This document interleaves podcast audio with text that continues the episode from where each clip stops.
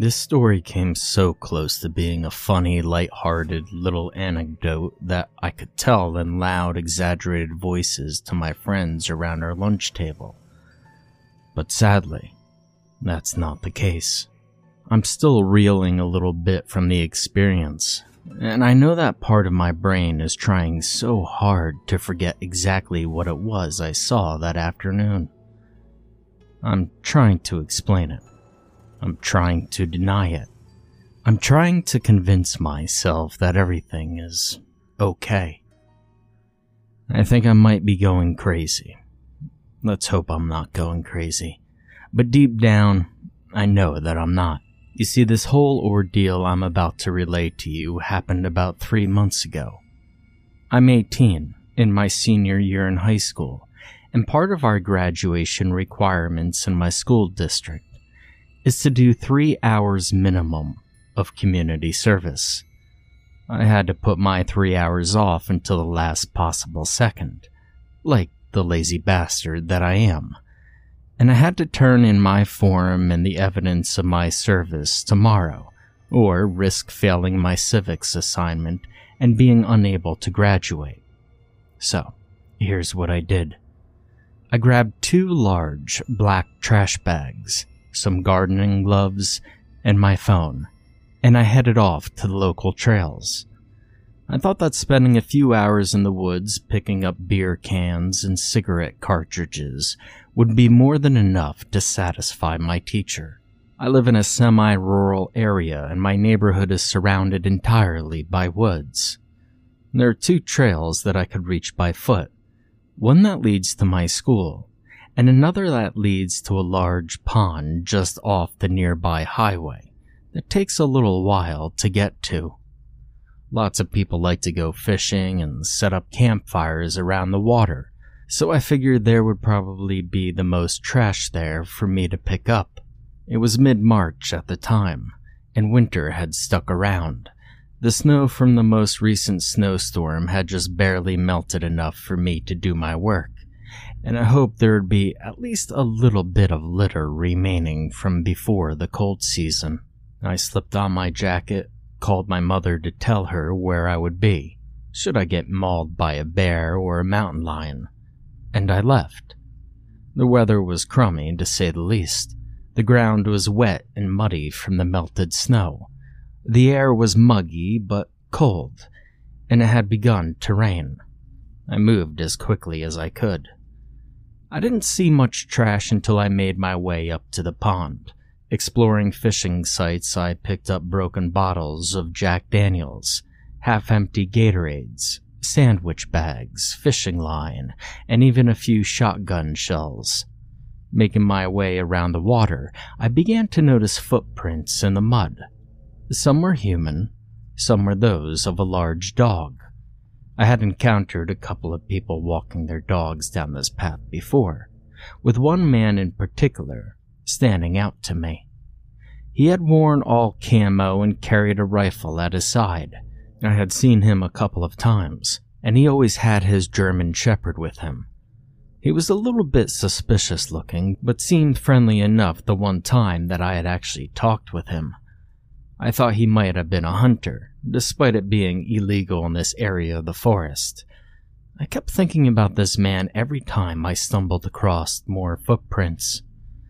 I have mild anxiety, which sometimes, due to my horror obsession, can delve into paranoia, and I was getting a bit worried. I recalled how a couple of years ago one of my friends told me how on every Halloween he would have to sit out on his front porch with a gun, watching over his chickens, because occasionally, around that time of year, farm animals would go missing stolen away in the night by some unseen culprit. Lots of people thought they were being abducted and used for ritualistic sacrifice, and while I didn't buy that story one bit, it was still fun to entertain the idea. And so there I was, walking through the woods, in the rain, completely alone.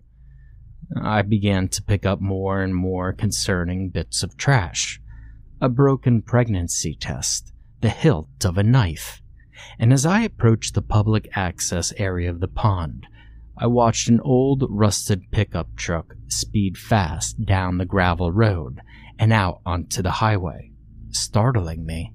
I had joked with my friends and siblings a couple of times about how people met here to deal and purchase drugs, and pointed to the marijuana leaves and profanity carved into the wood of the bridge leading over the stream that flowed out of the dammed end of the pond. It was all a bit sketchy, but I dismissed my fears and suspicions as stupid, considering how non existent the crime rate was in my town, and how wild my own imagination really was. After about an hour, I was at the end of the trail, and by the main area of the pond, there was a sign detailing what was and what was not allowed in the area. At that point, I was already a bit fed up with picking up other people's crap, but I knew I had nowhere near enough. Struggling to find any, I went down the one path in the woods I had yet to explore fully. It looked like it was made for trucks to drive on. It was overgrown and no one ever went walking down it. But I was desperate and in the distance, a little ways down the trail, I could see two or three bright blue and green bags slumped together in a heap. I thought having them would make my trash bag look a lot more full for the picture evidence I was supposed to submit. So I went for it. Approaching the trash, I noticed that there were dog food bags their openings were sealed shut with those thick rubber bands you sometimes find in office supply stores, but no one ever really buys. I brushed the snow off of them and tried to pick up the first one to shove it in with the rest of my trash. But it was heavy, like really heavy, and then curiosity got the better of me, and so I opened one of them. The moment I removed the rubber band, I knew something was wrong. Really, really wrong. The smell immediately hit me. The smell of rot. Old, dead thing rot. It wasn't fresh. This had been here for months, and when I finally opened the bag, I couldn't recognize what was inside. It was black and red and brown with decay, and I could see the white of bone poking through. There were large bones, each easily the size of my leg. They were all squished together and folded into that bag, into all the bags. They were filled with the decaying carcasses of something, something very large. And then I looked down at my feet. It wasn't just what was in the bags. I was standing on top of something's ribcage, concealed almost entirely by snow and dirt. I had only just then noticed it. I freaked out, ran back to the sign by the pond, and crouched behind it. I pulled out my phone and dialed 911, talking through the sound of the rain. I told them where I was. I told them what I had found, and they said that they would send a state trooper over to investigate, and that I was to wait right there for them to arrive. It took about 25 minutes for the man to get there, and I grew more and more paranoid with every second that went by. Every sound of a car passing down the nearby roads I thought was someone out to get me. Someone who would shoot me, cut me up, stuff my body into a dog food bag, and leave me there to rot in the woods under the snow. I hoped to God that they were animal bones, but they seemed too thick and too large to be deer in my mind. Not that I knew much about deer bones. I tried to calm myself down, told myself that, hey, you're overreacting. And so, when the trooper arrived, stepped out of his vehicle and into the rain, took one look at the bones, and told me that people often come here to dump deer carcasses. I felt both relieved and extremely stupid. I apologized, told him I was stupid, and that I had been overreacting. He was a gruff man, wearing that light brown uniform and hat. He didn't seem that tolerant of my mistake, just kind of mumbled to himself angrily at the entire interaction.